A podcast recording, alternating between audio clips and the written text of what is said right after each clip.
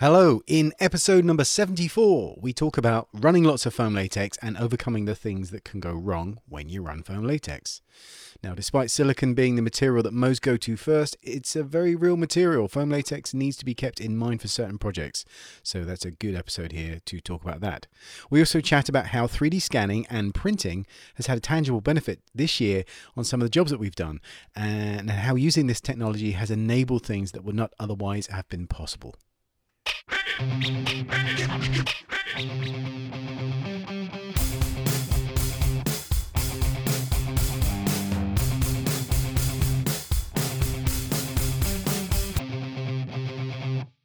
how's your day been?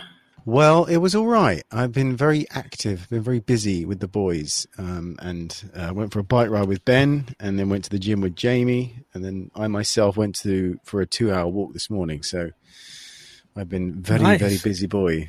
Yeah, it's been good. How have you been? Good. Um, just about to be finished with Shrek.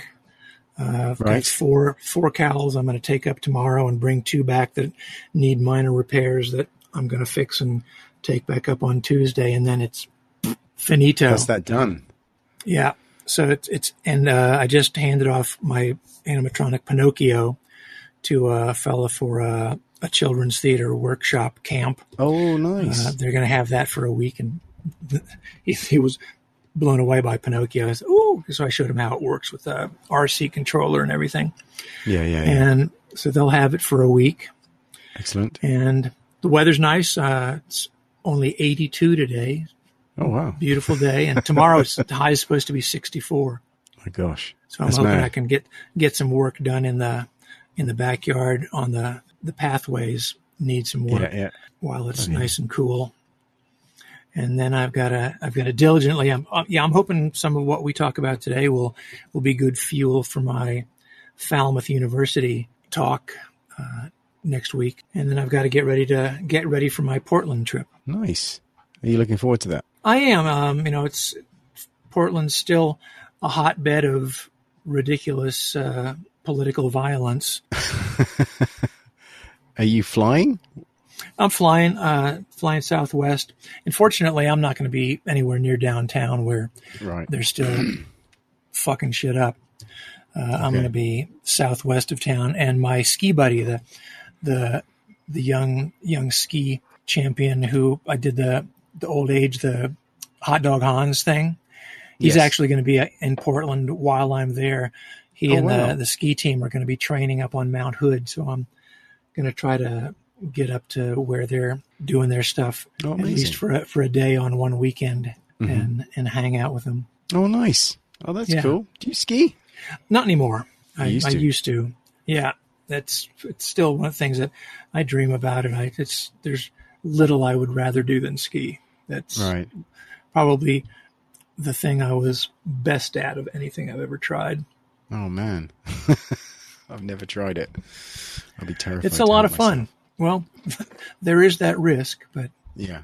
you know, no guts, no glory. So you've been um, running foam like a a, a mofo, like a a madman, yeah. And I think I'm gonna when I get back, I'm gonna do a a lengthy video tutorial that we can put up on the on the website and and the YouTube channels uh, of start to finish on how I do my particular Shrek makeup.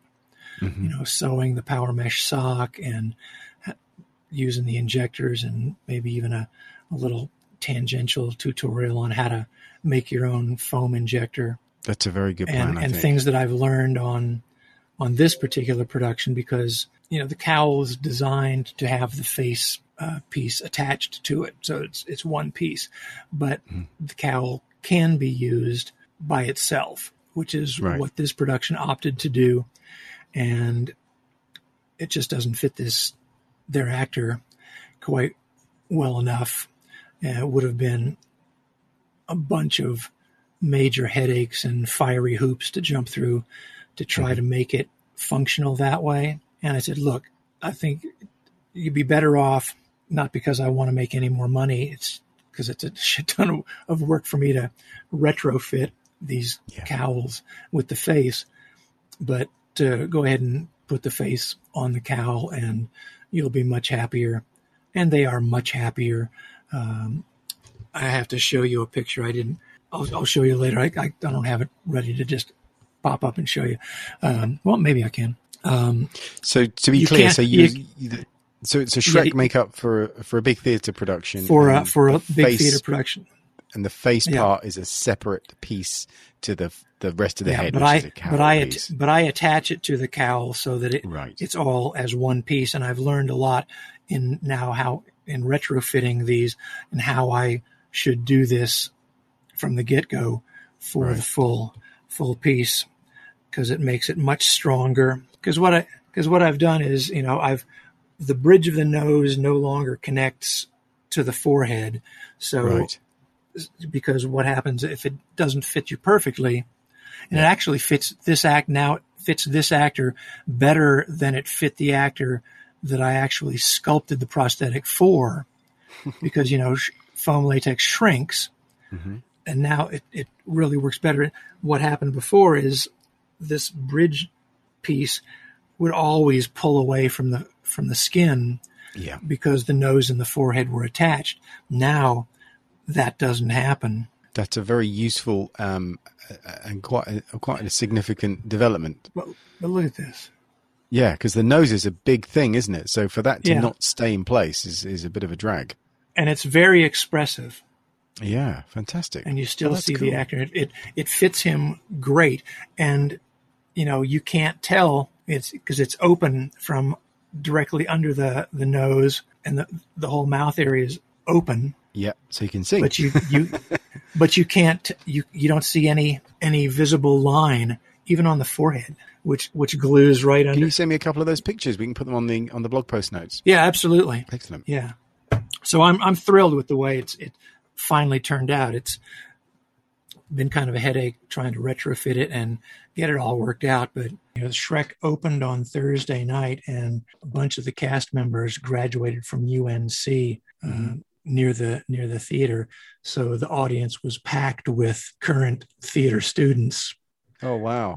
So you know, the production manager Pat Payne was telling me that from as soon as Shrek walked on stage after the, the opening number with Mom and Papa Shrek kicking young Shrek out into the world on his own at his on his seventh birthday when Shrek uh, made his appearance.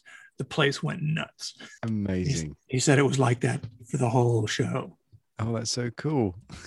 Very gratifying. So, you, so, you know, when when you have a night like that, it, that just raises everybody's performance because everybody gets so jazzed. There's such a uh, symbiotic relationship between performers and audience. When yeah. when the audience is really enthusiastic, the performers just, you know, go turn it up to 11 yeah that's the thing with with uh, stuff like makeup and things or anything that's been produced over the you know that takes a long time to make and you know with every step it becomes so processy that you kind of get removed from what it means to have someone perform in makeup and you really get that with theater and it's it's, right. it's really really lovely especially after the you know the 15 months of fucking exclusions and, mm-hmm. and shrek is know, such a, a, monster of a show to to mount. I think yeah. people realize just what a motherfucker it is to to try to put on i can imagine so That's, you got yeah because it's all these fantasy fairy tale creatures yeah so you had with that um that uh, that that that cow piece you were saying um, that the the mouth area is completely clear. So can we yeah. talk a little bit about the the technical aspects of how someone has to perform in in theatre, particularly if they got to sing um, and they sure. got to deliver lines and that kind of stuff, with a with a with a makeup that's not you know it can't really you, you're less concerned with the finer points like you would with details and stuff and more concerned with things like how they sound and and how sure. they can you know, I try to put as much detail live. into the sculpture as I as I can, just because you know it's you want it to, to have that feeling that it's that it's real in in some way. But trying to have an upper lip piece that's attached to the nose, or you know a lower lip piece where you know you've got the entire face covered, mm-hmm. because the mouth is such a, a high traffic area to begin with and you're breathing warm, moist air out through your nose and out through your mouth, and you're singing and making big, broad expressions with your face, it's a totally different animal from filmmaking where, you know, you've got close ups because in Mm. theaters every, everything's in a wide shot so everything's got to be a little bit bigger you can't have the subtlety of of movement that you can get it with a close-up because the audience is going to go i hear him but is his mouth moving Yeah. um, so if you've got the mouth covered the way you would want to with a with a film piece it's going to come loose Hmm. there's no question about it going it is going to come loose so what i've done with with shrek is you know the chin piece comes up to basically the high point of, of the the chin piece is in the little notch below the lower lip Mhm. and then comes around so it's quite quite a bit open it opened down the nasolabial line on both sides and under the nose Right. so directly under the nose to below the mouth, and basically the, the upper part of the chin is wide open. And honestly, you can't tell that it's open if if the the paint, which it does match, it's the exact same stuff. I just made a, a PAX out of the Mehron ogre green uh, that I painted the prosthetic with, and he's the actor's using the same stuff to paint what visible skin he has and it's it looks fantastic. Amazing. And what did you? The you forehead down? really thin. Um, using Telesis Right. to stick it down. Mhm. So and the forehead piece is really thin, and it's reinforced with power mesh. The whole the whole piece has power mesh uh, baked into it completely around the eyes. So you don't have to worry about the edges coming unraveled because the, right up to the the cut line is got power mesh underneath it. One layer Oh, of power man. mesh. Really So you put that you, you put that on the core and then foam around it. over. Yeah. Yeah, yeah. Oh, cool. And how do you stick it down? Do you use like a spray mount or latex or Um, that to stick it on? to get the, the power mesh. Mhm. Yeah. Um, well, I have an actual full sock that goes over the head cores when I for when I make the cowl, Gotcha. and then I lay I lay multiple strips of, of power mesh after I use uh, 3M 77 spray cement on the on the face core. Mhm. Uh, I'll just lay that completely over so that it completely covers the face, and then I'll just smash that down into the negative once the foam's in it. Gotcha. And Amazing. And so, how many batches of foam did you have to run Um, in total for this job? This has been going on for a while. I Yeah. can't think. Like I've been speaking to you for a while on and off. You're like, yeah, I'm running more foam today, and then I saw the little foam goblins you were putting up on Instagram. and I'm like, shit, he's still running foam. yeah. Well, I well I ran several more batches of foam than I than I had, had hoped I would. Some older stuff that uh, I have have face mask pieces for Mama Shrek and Papa Shrek that that actors wear that have straps and go with other costume pieces because it's a, it's a real quick change after that that number because then they've got to be fantasy creatures in the very next number. So it's real fast change. And i did three batches of the faces which was a two batch each time to film mama and papa shrek. Is that two mixers on the go at the same time? Yeah going at the same well i can i can do do a double batch in in one mixer and it it'll fill up the bowl and not not get, get too much. Um, but i had like three days of abysmal failures with those masks and i'm going what the fuck is going on? Because i do everything by the book exactly the way i've always run the shrek pieces. Mhm. and the room was cool. So it's you know everything was gelling up right but I was having like st- steam pull away, foam pull away, or steam collapse, Mhm. and the only thing I could think of was I had my my latex base had gone bad, Mhm. just wasn't wasn't. So working. eliminated everything else. So I, I eliminated everything else. I changed changed the foaming agent. I changed the curing agent. I changed the gelling agent. Hmm. The only thing I hadn't changed yet was the base. And as soon as I changed that, everything was working beautifully. So I had about eight batches failed of the old stuff, and I had a brand new five gallon pail of of um, foam base and and all the new new chemicals. Started using that. So each cowl is is five batches, uh, and each face is two. So seven batches. Uh, so forty. I've I've done forty batches of foam to do eight cowls and eight So when- faces. When you say five batches, that means you've got to do five mixes Correct. to Yeah. fill that head. Just that. yeah. So head. what? I, so the way I do it is I will do, I can do a three batch in in a mixer, and then I'll do a two batch. So I'll do a three batch and inject that from the bottom up, Yep. and then I have injection ports at the top, and I do the two batch on top of that. This is really- after everything's after everything's gelled. to point out is that you know so obviously you're limited to the volume of foam you can produce in your mixer so Right. knowing that you've allowed for it and put multiple injection points in your mold or your core Right. or in your mold uh, in the core. in the core so you can actually inject to a point and then when that's filled to the capacity of that syringe or that mix you've got a void you need an injection point in within that void area to allow you to inject a new one so that's fantastic. I've got five- I have five mixers, but I can only handle one at a time. You know, it's I, right right I've I've juggled two before. Um, no it's too much it's like a dj running around with much. yeah, Yeah. to all these stopwatches trying to panic no no no Yeah. so that so- that's that's interesting that you can do that you know like you say to you know you may think oh you know i've got this mold here and i've only got one mixer it's like well you can actually as long as you anticipate that in your core you know your molding process you can actually inject like you say multiple mixes and they'll all stick to each other and then bake them all at the same time Yeah. And uh, and it's it's virtually tear proof with the power mesh in it. And the power mesh yeah is really stretchy and it's really strong. And I mean, you can really pull on this stuff without worrying about tearing the piece in half, quite useful for which for is theatres. great, you know, because because actors can fuck anything up. Yeah. now i If there's a way, they will. Yeah, I'm wondering about um the, like like you said, you know, you'd you'd run five mixes or five batches or five cowls. You said you'd ran a load that went bad, and that's how you identified your latex Yeah, no, I, base. I, I ran. I probably had six or eight batches that went, that went bad. Wow. So what I'm trying to get to the bottom that of is that was three three or four um, runs, which is three or four days because Yeah, that's what I'm going to say. I can only I can only do one one one run a day. Right. So so what what what I'm uh, trying to highlight here is that you had to r- run the foam, stick it in the mold, and then bake it, and it's only on opening a baked piece can you That you determine that, it has out, yep. failed. Yep.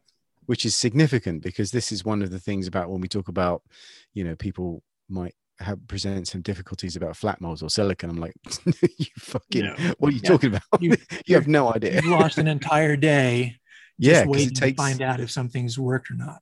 yeah and then you manage to find okay you know you you uh, located the problem through you know um working diligently through each of the products so you've got to run another batch with a new gelling agent another batch with a new curing agent and then try and identify what Yep. poison you came and then you've got to deal gel. with the fact that you know my shop is not air conditioned. So when I first started running the cowls the temperature in the shop was about 66 degrees. The temperature in the shop when i ran the last cowl was 76 degrees.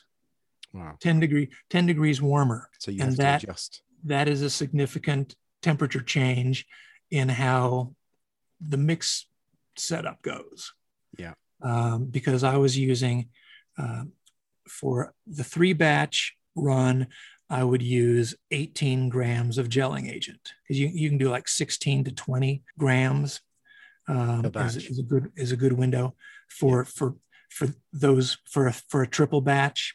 Yeah. 16 to 8 16 to 20 grams of gelling agent right and I was using 18 when the room temperature was 66 degrees. I had to use 16 grams, and even even at at um, you know that the room that cool and using 18 grams, I had less than 30 seconds after I put the foam. You know, after after the, the mold was clamped shut before the foam was gelled. it's kind of terrifying yeah when it got- when it got warm and i and i, I went 17 one day and i noticed that as i was putting the last of the foam into the mold it was already starting to gel up in the bottom of the bowl Mhm. so i quickly got got the mold closed and no sooner had i clamped it than the foam was gelled so, so i said all right i'm gonna i'm gonna knock the gelling agent back some more i went went to 16 right and it still was fully gelled 30 seconds after I clamped the mold shut. Is there anything else you can do to offset that gelling? Can you like reduce your refine time, or would you? Yeah, there are there are there are a number of of things that you can do. Um, reducing the gelling agent is probably the easiest. Yeah. Um, but you can. There's you presumably can alter, you can alter the refining times as well. Yeah, but that's that could affect your cell structure and messing yeah. with the ammonia levels. Yeah. Do you? And I try, I mean, you know, I try to whip it as as fast and as long as I can to get the the volume that I want, so that it's going to be nice and it's a punch nice out and, quote. nice and light. yeah, cue the cue the '70s wah wah guitar. so, and what what what kind of rise were you going for? What kind of what volume? Um, I I got about it uh, three times because you want it reasonably soft. You don't want it too. Um, yeah, because it's going to be on the face. So you, you want it, right. you want the piece to still be expressive, and sure. you know Shrek's got a big nose. He's got big rosy cheeks. He's you know yeah. it's and and also if it's too character. dense, it'll it'll shrink more as well. It'll shrink more area. if it's if it's too dense also. Mm. Um, Which is not optimal. So you know, you gotta kind of figure out what you want it to be like when it's finished mm-hmm. before you start. Mm-hmm. Amazing. See, it often comes up where people will ask, "Oh, do people still use foam latex? Is it used?" And it's like, yeah, it well, is yeah, I think I think it's just not taught in a lot of places because it's, it's not as easy to it's not as easy to do as silicone or gelatin. No, it's, you know, it's it's part sorcery, part magic, and part science. Yeah, and you got to really love it, which thankfully I do. I wish I had more opportunities to do more of it because it is when it wor- when it works and and you, it's everything's happening correctly it's I mean it's it's really neat. Uh, what um are you what mold are you using? How what are the molds um it's all epoxy which is nice because you don't have to release the epoxy. It holds up really well. These two mold the face piece face mold and the cowl mold i've probably run 60 times at least and it's still good. Yeah, and and they're still fine. Amazing. And what uh, what epoxy are you using? Like freeform air? Um, it's uh, smooth on um, epoxy coat for my for my for my detail gel layer. then I use the the laminating uh, EpoxAmite one 101 fast with uh, chopped glass and and fiberglass cloth for two layers. Then I do about a half an inch of the freeform air epoxy dough.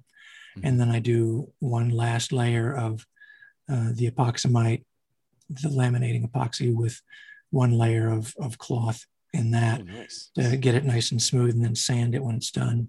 So nice it's, it's really strong. It's really lightweight. But it doesn't take and, quite so long to heat up in the oven. Either. No, it, it heats up really fast. Um, what I've been doing is I've, I've, I, have i have been doing all of these pieces at 130 degrees. So I've been letting it sit in the oven for 10 hours which I could probably take it out at at nine, nine and a half, but because it's at a, such a lower temperature, the window for failure is I don't know. You have a much bigger window mm. of when when you can. I could, probably could have left it in for 12 hours at that temperature, and it wouldn't have had done anything. The phone would still be fine.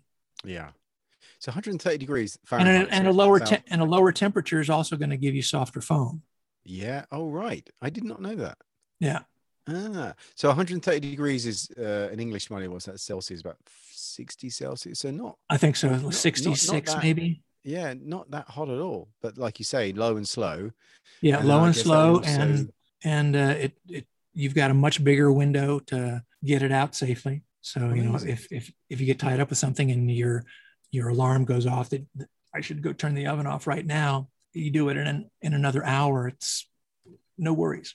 Oh, that's cool. And then what do you do? I guess your your process in the previous. Yeah, then I, I let it I let it cool down for for about 20 minutes. I'll I'll turn the oven off. I'll leave the blower on so the air keeps circulating through the oven because it's a convection oven. Uh, and I'll open the door about halfway to just let the heat come out. And when the the thermometer says it's you know about 95 degrees, I'll to, to reach in, grab it, and take it downstairs and pop it open. You want to open it while it's still warm because it's going to be easier to get the foam out of the out of the mold when it's when it's fresh than if you let yeah. it completely cool down. and you don't have the problem of it possibly cracking the way stone molds will if Yes. you get them out of the oven Ding, ding. too quick. too quickly and they cool off and you'll boom you'll hear that little ding and yeah. shit I remember that my, my first ever foams. I was, I trying to think where I think it might have been the Lee Baygan book I've been using as reference, and yeah, it used to sort of switch the oven off, and I was impatient, so I would I, I wrapped it in the towel. I think that was Mhm. the way to let it cool down. But even then, you could still hear it go ding ding. And of course, it's hot; you can't touch it. And yeah um, yeah, yeah, yeah. yeah and that's that's when you probably were cooking it at 185 degrees Yeah, because you know I didn't have that control as my mum's kitchen oven,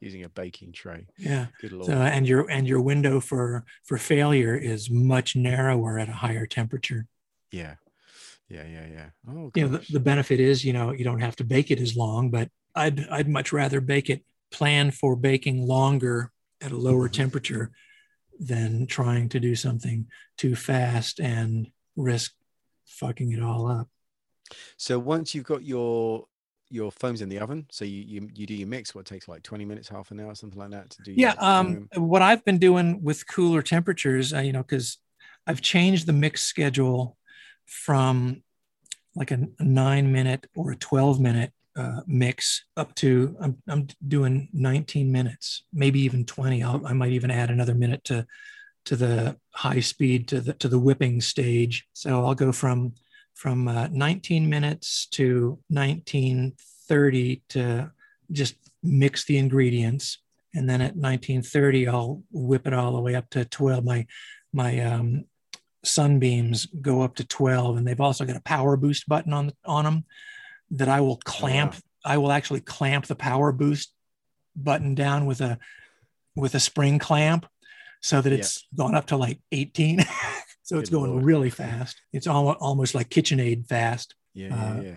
and I'll I'll let it let it whip to um, 11 minutes, and then I'll go down to speed four uh, for the for the initial re- refining period, and I'll let that go down to six minutes, and then I'll go down to speed one uh, when it hits six minutes, and that'll it'll stay on one all the way to the end.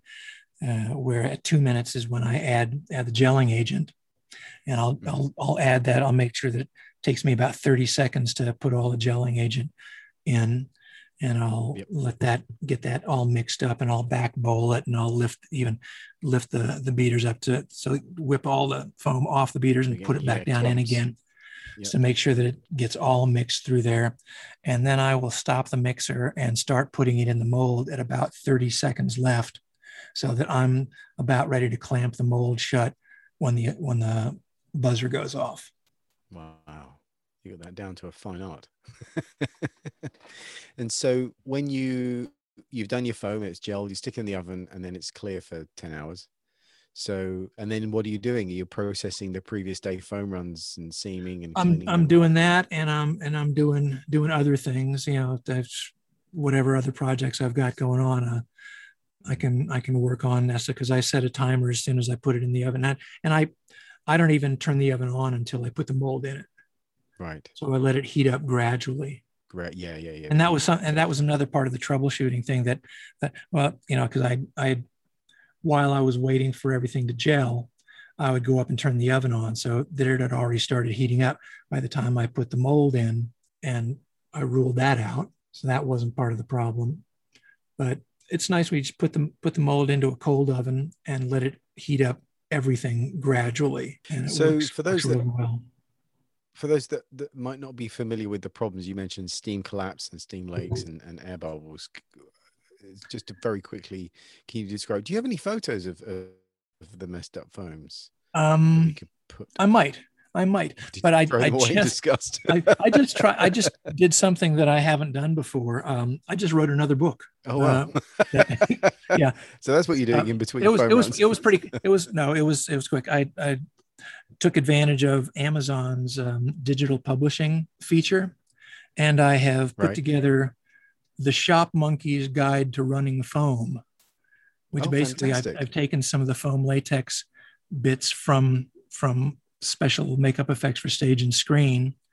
along with a bunch of troubleshooting uh, observations and stuff Oh, that that's uh, so cool. that Roland Blancaflor uh, shared with me, and then several hundred, um, I think like 150 or so uh, of the foam run record sheets in it. Yeah. So it's going to be a seven by 10 inch book that's got all of it's, it's I've even put the instructions for my foam latex oven in it.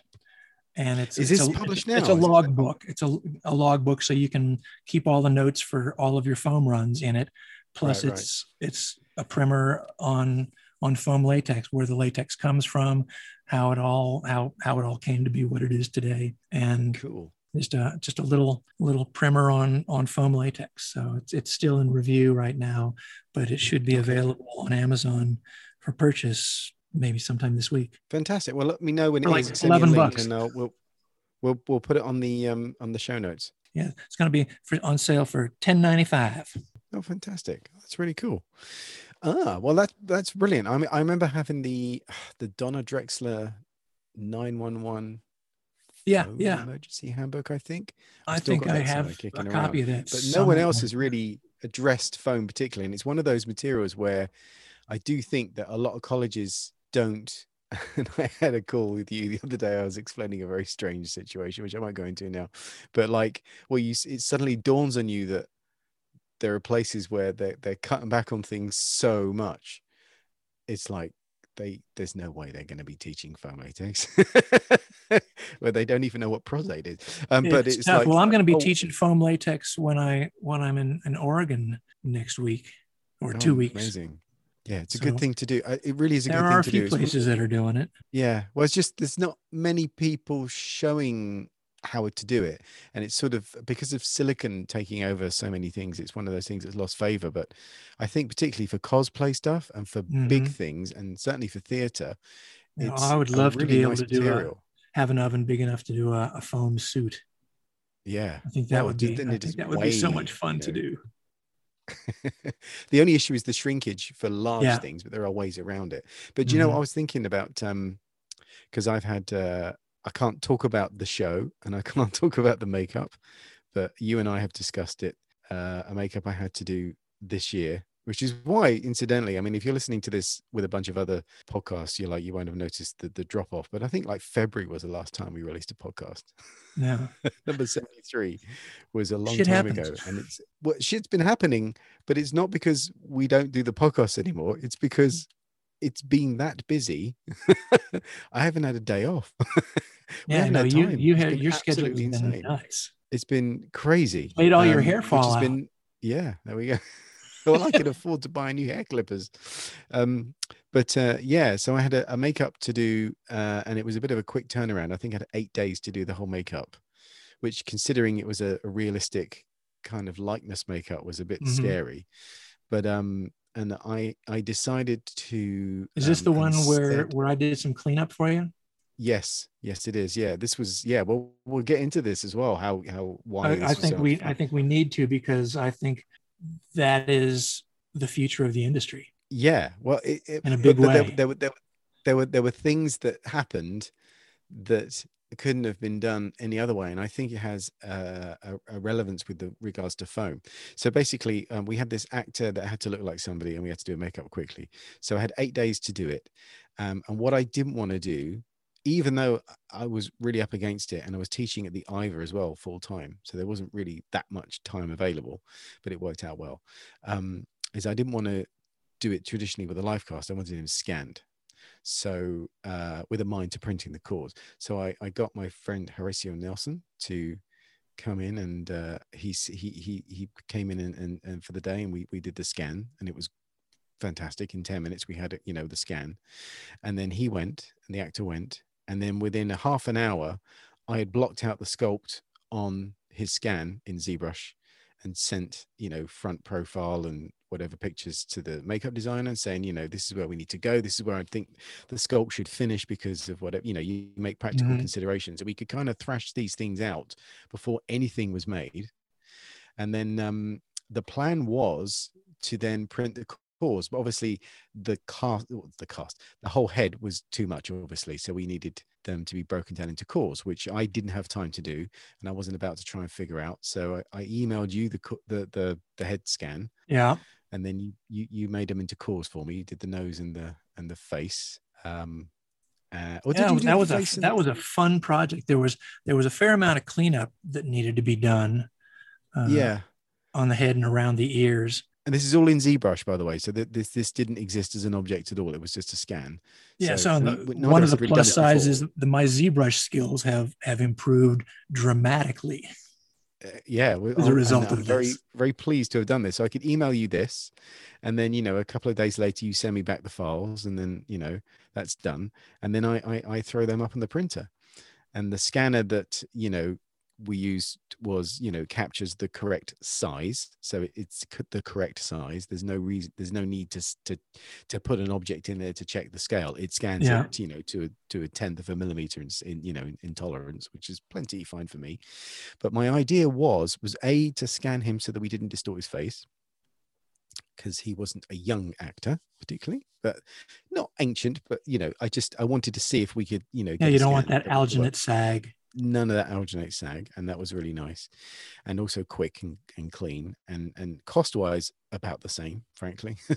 And then um what was nice was i wanted to because i have a habit of and i think a lot of people who were who were you know raised sticking on foam pieces you tend to stretch the piece just a little bit to take up the fact that it shrinks and it becomes a habit that's just in your blood, you kind of find that hard to shake off, or I do.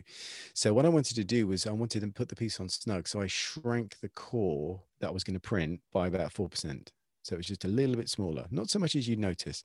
And then I printed the cores and then I molded the cores and ran them in um, like F40 um, uh, fast cast. So they were nice and strong, yeah. quick. And then uh, sculpted the pieces molded them in epoxy. So I had to, I, I, I sculpted them. So basically, I had to, I had to, to, I had three days of just pure printing, and then a day of making the mold of those prints, clean them up and mold them, and then half a day of making the cores out of those molds. And then I think on the Friday, I sculpted the nose and the chin. and I say chin, it was the throat and everything all around the all the jawbone. Did that on the Friday. Had James Adams come in and help me mold them in epoxy on the Saturday I ran the test pieces on Sunday, opened the molds, cleaned them up, ran them on the Sunday, and then we did a makeup test on the Monday.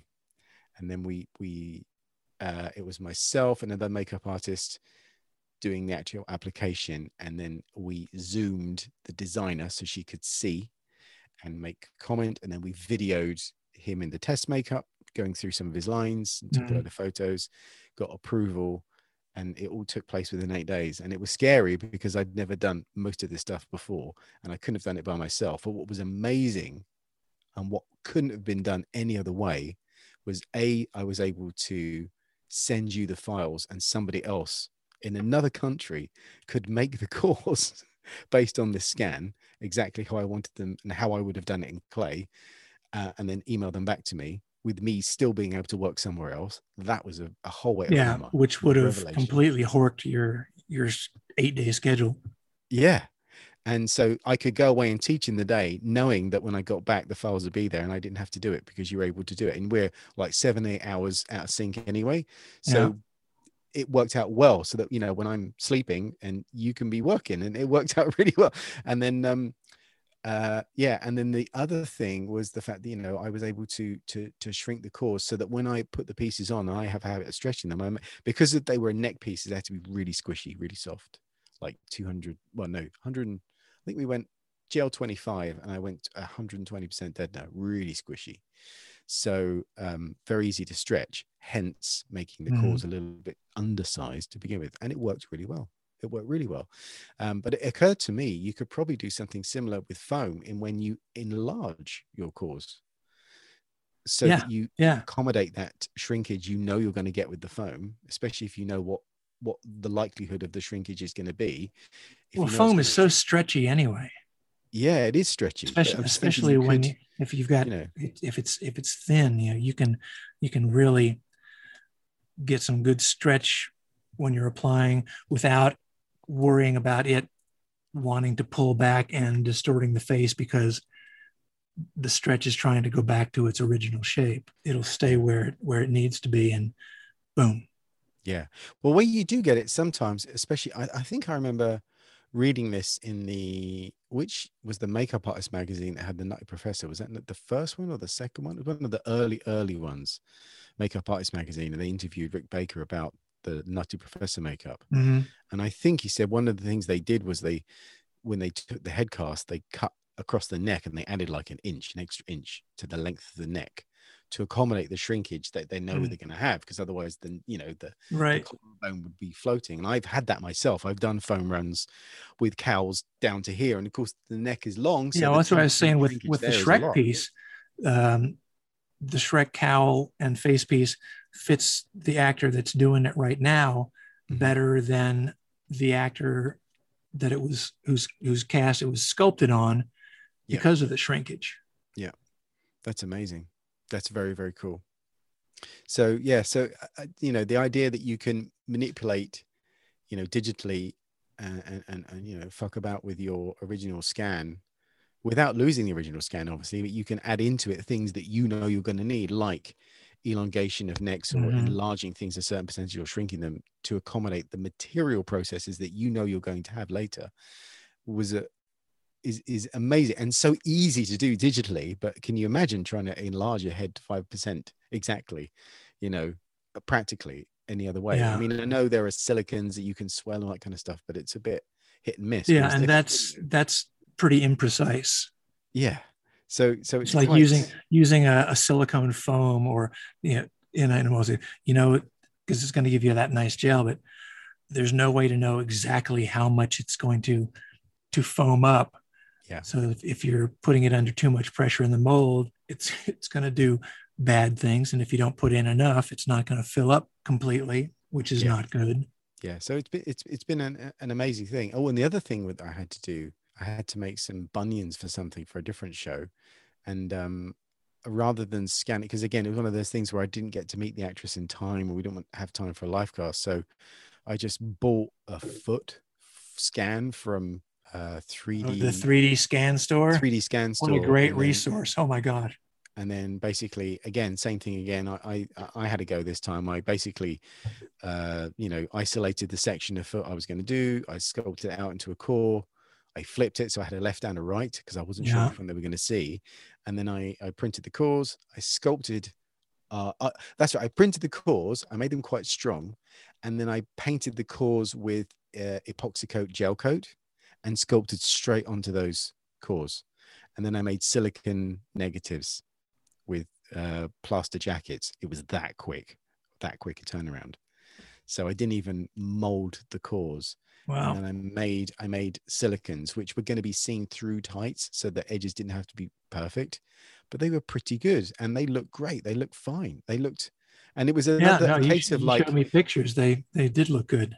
and you know it was just it was a case of uh, uh, uh, of, of, of if you have the ability to print things you have the ability to scan things you have the ability to mess with them digitally it has a very real world benefit if you are used to dealing with materials because you find ways where you go oh i know materials well. I know that's a pain in the ass to do with materials or i know how long this is going to take to clay up. I don't have that time. So to assign that a you know to someone to do digitally you, you you're using it to your advantage and it it it, it, it was really nice to, you know, granted, to- the to- the printing process itself is not a quick one, no. but if if you are good at, at organizing and planning things out, you can be doing any number of things on that project or another project while your core is printing out, so that Yeah. you're not sitting around twiddling your thumbs waiting for this thing to print out in the resin. And the resin, you know, all things considered, is pretty inexpensive. yeah well the resin i mean i was using um you know fdm printers for my cores but certainly with the with the mono x and stuff i mean they're pretty fast so Yeah. you know and they're not crazy expensive so it becomes a point where it's like even if you've got a lot of things to do you could just have three or four printers on the go it's from a practical point of view now whether or not you personally have those printers or whether you personally would use those printers the point really that we're trying to make is that the industry is using them and the industry can afford them so it will have an effect on what can be done and how quickly and and and how accurately yeah i think um, i think uh, we have reached a new point in the business where digital and practical are bedmates yeah finally. well the thing is i mean i'm not I'm I, I'm so long in the tooth practically, and I I am a lot of this digital stuff I'm doing almost reluctantly to some degree, but I've had a, an absolute ball with it, particularly with printers, because it has it has genuinely been doing things that I either couldn't do quickly or couldn't do at all, and it enabled me to do other things.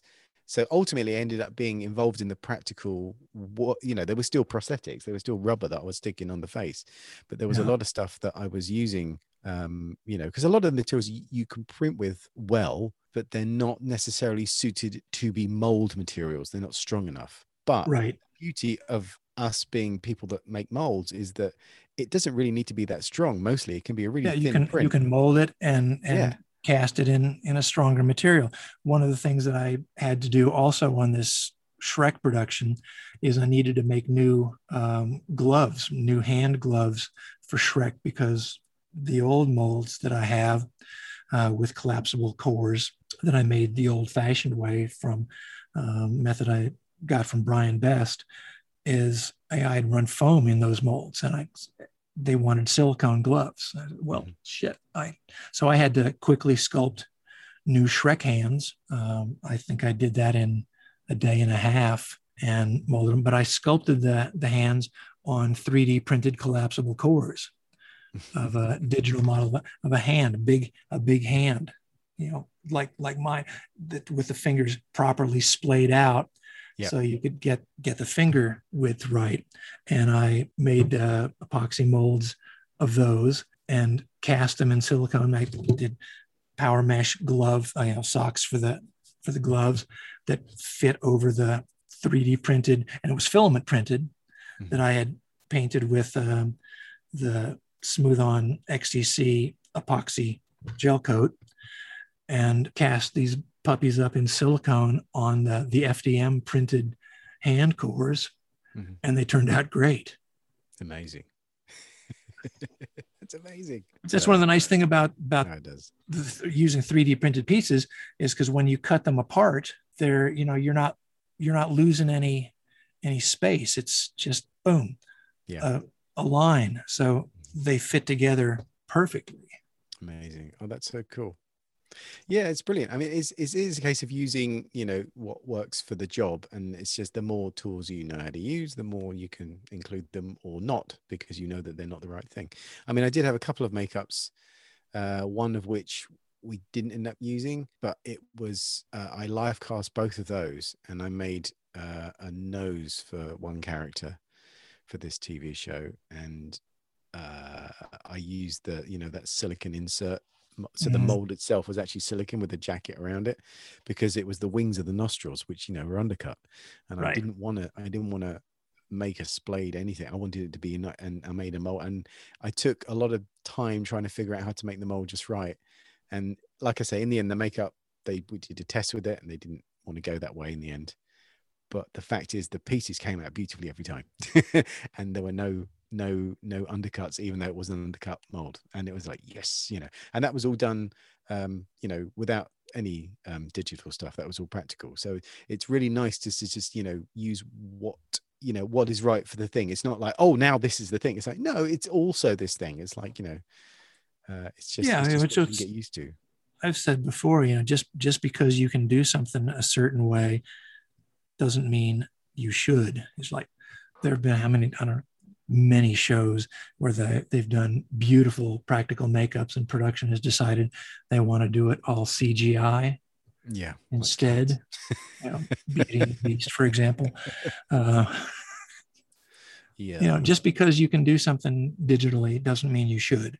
Yeah. But also, you get that. I mean, I've had that with emails from colleges where, like, someone will um, say to me, Oh, uh, uh here's my makeup. I, I've cut it up into six different pieces and um, I'm not quite sure how to do it, and, you know, or I've got so far, I don't know what to do next. And I'm like, well, you look at the makeup and you go, why did you cut up into six pieces? and they go, well, Yeah. because that's what you do. And I'm like, well, if it needs it, yeah, but you don't just habitually cut pieces up for the sake just because you've seen something done that way. There was a reason why they did it. Otherwise, you're just mimicking what you've seen without knowing why it was done that way. And it's like, so it's that kind of thing too, where it's like, you know, Mhm. there's a reason why you might cut something up, but typically you try and keep it in as few pieces as possible. No, Not looking for more back to to the, do. the why is more important than the how. Yeah, yeah, yeah, exactly. And it's that's you know that's one of the reasons why we like doing this podcast because we you know we get to chat. And then, and this one's been a good one for me because there's a whole bunch of stuff that I didn't know because I know you've been running that foam and I'm meaning to talk to you for a while in depth about you know how that foam run went and all that kind of stuff. But it's really good to to point out these problems that go with foam. But it's nice to see it still being used. Mm-hmm. and I still, you know, I've I still feel like I know next to nothing about foam, even though I've I've run a fair amount of it. You know, Rob Burman's probably forgotten more about foam latex than I'll ever know. but Same with I same think with Roland. He would, yeah. But you still, you still have a healthy respect for the for the material because it is magic when it happens. yeah it, it really is. variables. Yeah, And uh, kudos to the to the people who figured it all out because it's quite a system. it's very very cool. Which foam are you using? What's the, what? what Um, I am using Monster Maker's foam. at the moment though motion picture effects company is uh, has been experimenting with their own formula for a little while and uh, jeff has said he is going to send me some once they've got it dialed in to, okay. to try and i so i, I am, am hoping it will happen before the weather turns cold again Yeah, 'cause you- absolutely. you, can't ship it in in the wintertime because you freeze the latex and it goes it's no longer any good it's like Yeah, yeah. like Pros-Aide you don't want to freeze that either Mm. but i'm hoping that maybe when i get back in august i'll be able to get some from them to to run some and see how it compares to monster makers. I started out running gm foam and i think i still have some some gm colorant for you know flesh tones and, and stuff. It's interesting to see what what brands are uh, around because when I was running foam years ago, when I was running foam for um, animated extras, I think we were using a company called Aquaspersions, and I think they supplied like the Spitting Image people and all that kind Mhm. of stuff back in you know, when that was being done. So I don't know if they're still going, but it's one of those. i don't think that was ever available over here No, I don't think it would be, and I think that you know you've always had pretty good foams, like you say, the Burman stuff, and all. You know, it's been, Yeah, I've never tried. Haven't tried the Burmans though. I think I think GM and Burman are are very close, if not the same. You know, I think Burman may have bought GM or vice versa. I, I don't know. but uh, yeah, but it's it's it's uh, yeah, it, it's one of those materials that is just not seen as as much. But I suspect that's more to do with the inability of the people teaching at various places to be able to do that, either because they've never done it themselves Mhm. or they don't have the facilities to do it. But rest assured, Yeah, and that's that's a big part of it, really, is because if you don't have a have a dedicated oven for foam latex, you're kind of shit out of luck. Yeah. and you need to have you know you don't want to be running doing foam latex in the same room where you're running silicone because that's that's bad Well, the it's just- sulfur yeah, in the the latex proximity is, will- is will mess up- yeah. yeah they don't oil and water they don't Yeah. they don't mix well Yeah. Oh, that's cool.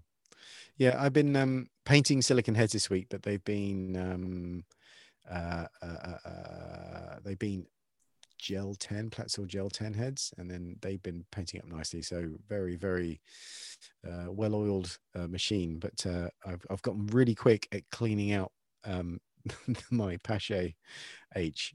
I, I could strip that thing down in about five seconds and fortunately it's has very few moving parts so it's pretty easy to clean. Very few moving parts. But i found that um I, i've done there's the bulk of it with that and then i do some refined stuff with uh, an iwata i've got an hpcs in that you know, that does well.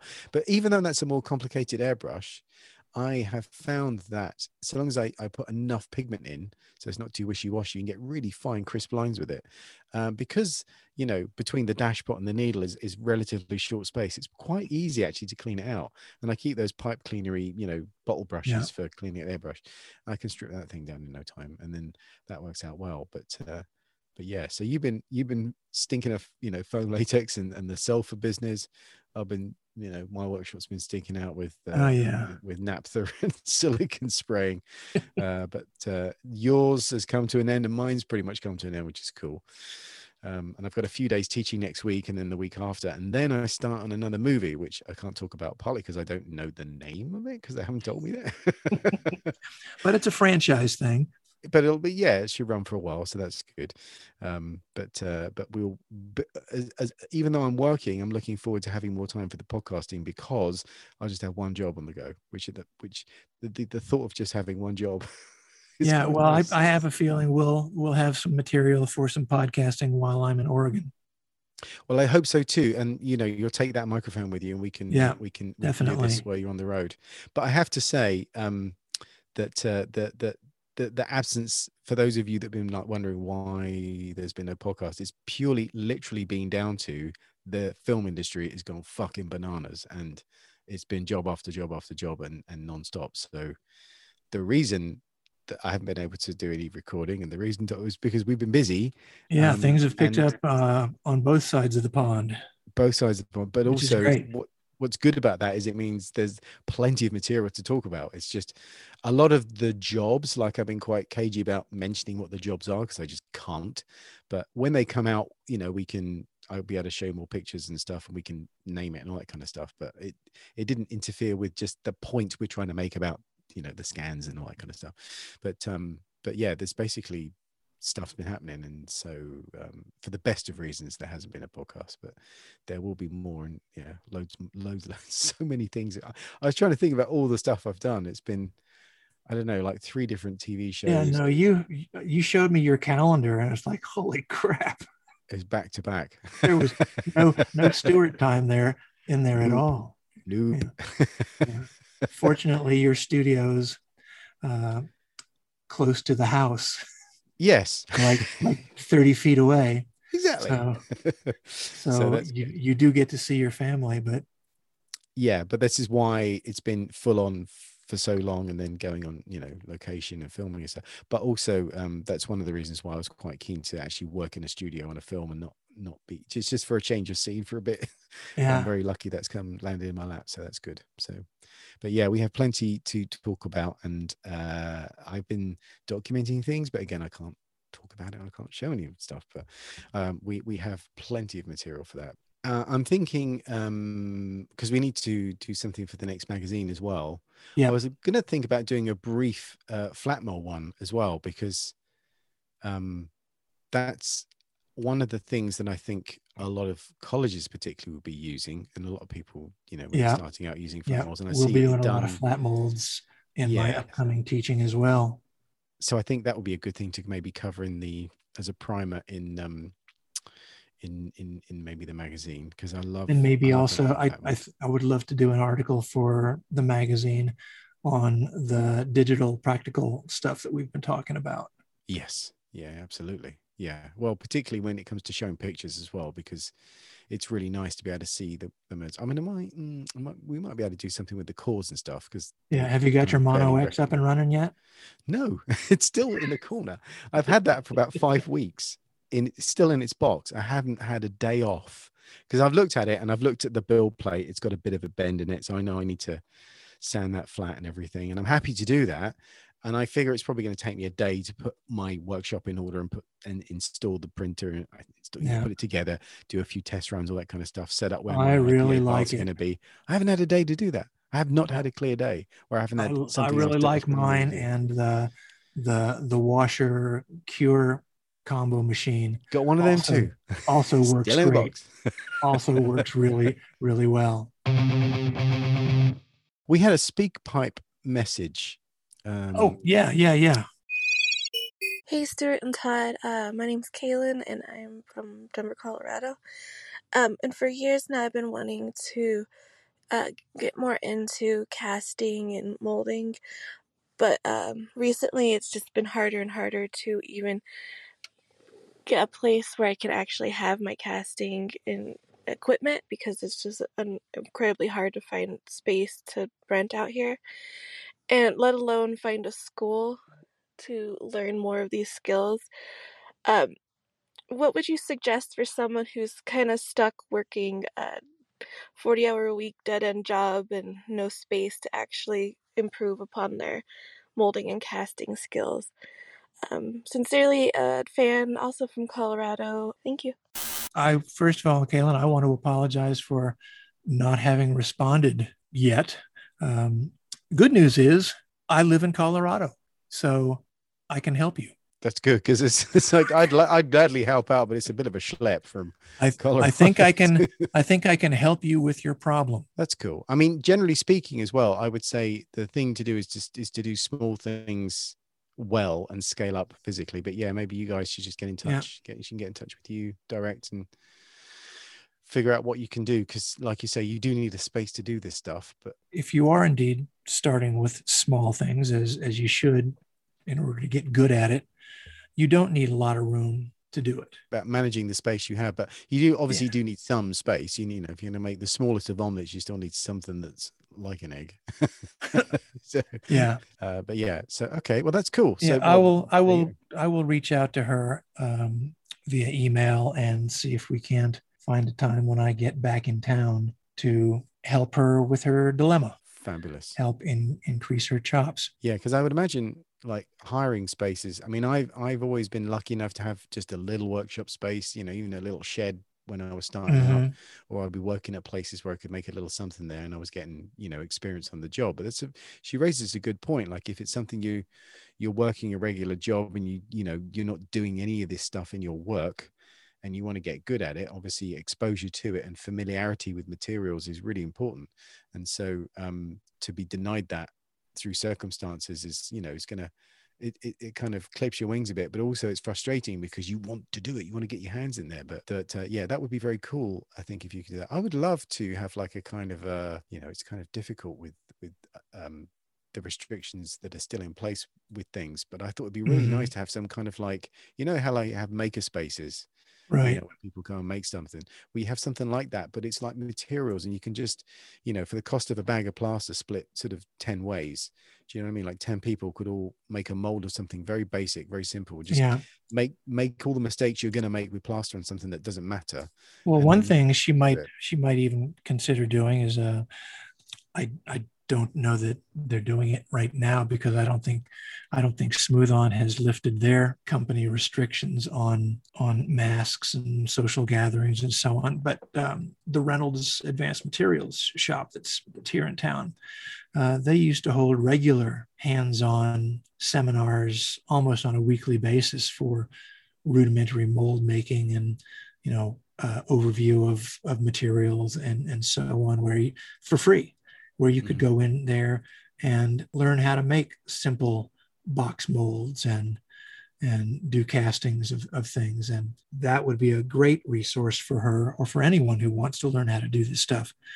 But even though many things have opened up not everything has. And you know it's we're still not back to the way it was pre-covid. Not that i ever think it will be. Um, but thankfully things things are opening up you know.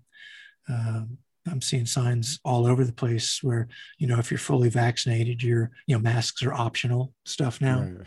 But perhaps soon things will be back to enough of a state of normalcy for those kinds of things to start happening again, because that's a great way to, and, they, and they've got good space for it. Okay.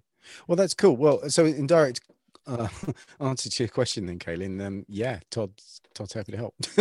so that couldn't really be if a better I, answer to that question. If I can, I certainly will. Even if uh, you know, for space being a premium, if um, you know you've got garage space and you can just pull the car out of the garage for an afternoon and put a four by eight sheet of plywood on a couple of sawhorses hmm. in the garage, there's your workspace. Yeah. I mean, if the weather's good outside and it's not windy or anything, I guess you get like a little marquee, you know, like a little tent thing, you know, just a sort of six by four tiny little tent thing. Well, in, we've, in we've certainly done makeups and and stuff like that in on yes. shitty days. Yeah, yeah, yeah. I've I've done that in sub-zero weather. Yeah, you do with you propane do, heaters. You do still need a a place to work on. I I, I think yeah. some kind of dedicated work bench or just something like um you know like a board that you can put down on a on a desk and then mm-hmm. use that as your space and then you don't damage anything or get anything on the desk. Something with you know a, a, lip around the edge to stop spills from straying everywhere. But it's the Where there's a will, there's a way. Well, I remember when I started out um, playing with stuff when I had when I was you know living in my parents' place when I was a kid, and I had a, a tiny little bedroom, and um, I had you know my a little table space which was I don't know probably about 14 inches deep and about six feet wide. It was just you know my tiny little desk space, and I did a, a load of stuff on that. But do you know what really got trashed was the carpet. Yep. Because you can you can keep tidy on the bench, but everything ends up landing on the floor. Yeah, So you never think about carpet- putting down newspaper or plastic sheet when you're doing that stuff.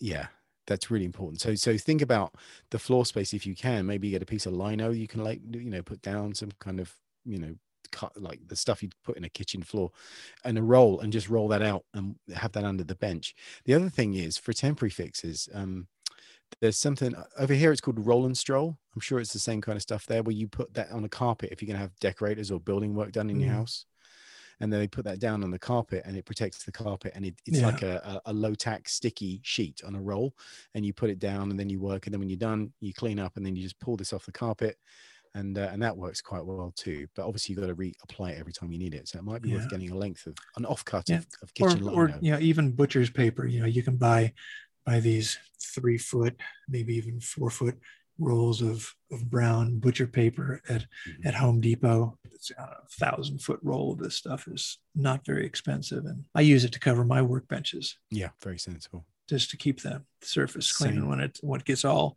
all glommed up with with glue or foam or paint or all of the above, you just rip it off and rip it off and put put down a fresh piece, yeah quite right which is what I'm going to have to do as soon as Shrek's done.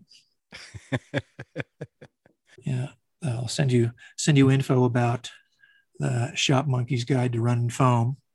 Amazing. Yeah, we put the link onto the um, blog post in the show notes as soon as possible. Uh, I might be able to get this up in the next couple of days because there isn't that much editing to do. Oh, and thank you again for Edward Martinez for getting in touch with us as well. He, he left Oh, how is. Ed? He's pretty good. He was on another podcast. He does the, is it the Clive Barker podcast?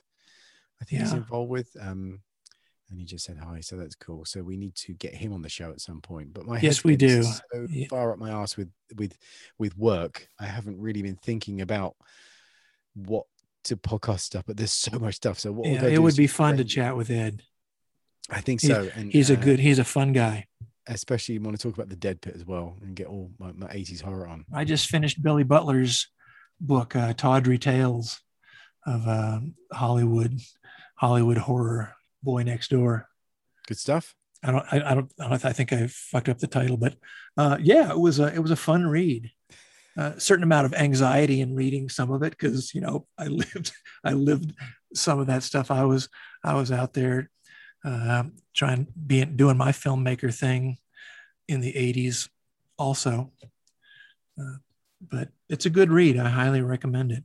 And he, and you know, he talks about many people that we know in the industry uh, that, he- that he worked with on on some of the the films he, he was in when he started out. So that was it was a I thoroughly enjoyed it. Oh, amazing. Oh, cool. I'll have to have a little look at that. I really enjoyed, I've been reading quite a bit at the moment. I just finished um, David Niven's first biography, uh, The Moon's a Balloon, which was fun. Yeah. not, not at all effects related. Uh, but he did mention um, one of the Westmores doing his makeup, which was cool, which I thought was quite nice that he remembered, you know, his makeup artist and everything. Um, I've been playing a little bit of a game. There's a, there's a, uh, you can get it on all the platforms called Little Nightmares. Oh, there's Little Nightmares and Little Nightmares 2. I had it mentioned on another podcast. And um, the soundtrack is amazing. It's on Spotify. Yeah, And it's I'll really good. it. Good, Okay. good creepy background. Uh, Little horror music. nightmares. Little Nightmares. It's really, really sweet. It's really nice. Um, but uh, so that was a bit of fun. So there we go. All right, dude. Good to see Um, you. Yeah, likewise, I'm I'm thrilled that we're getting back in the saddle. Oh, we fucking yes. I mean, basically, Long like I say, it's, it's just there's there's so many things that have been backed up from working and doing the thing we talk about that actually I've got to just uh, step down a second and just kind of arrange them in a sensible order so we can get stuck into it. But we'll be doing the next one very soon. When are you going away again? Uh, I leave on the fifth and I come back on the thirty first. I think we'll probably get at least one or two more. Oh yeah, I. I and and then we should probably get some done while I'm gone too. definitely. Because I will have. I will have some some downtime uh, between classes. Amazing. All right, dude. Yeah, and as always, folks, just like Kaylin did, you can leave us a, a voice message uh, on the website battleswithbitsofrubber.com or email us at stuartandtodd at gmail.com. And to, to clarify how that works is on when you go to the website, there's just a button on the right hand side and it says click to leave a message. And you just literally do that and you just leave a message. You don't have to go anywhere or do anything special. You just click the button. And you can ramble for five says- minutes.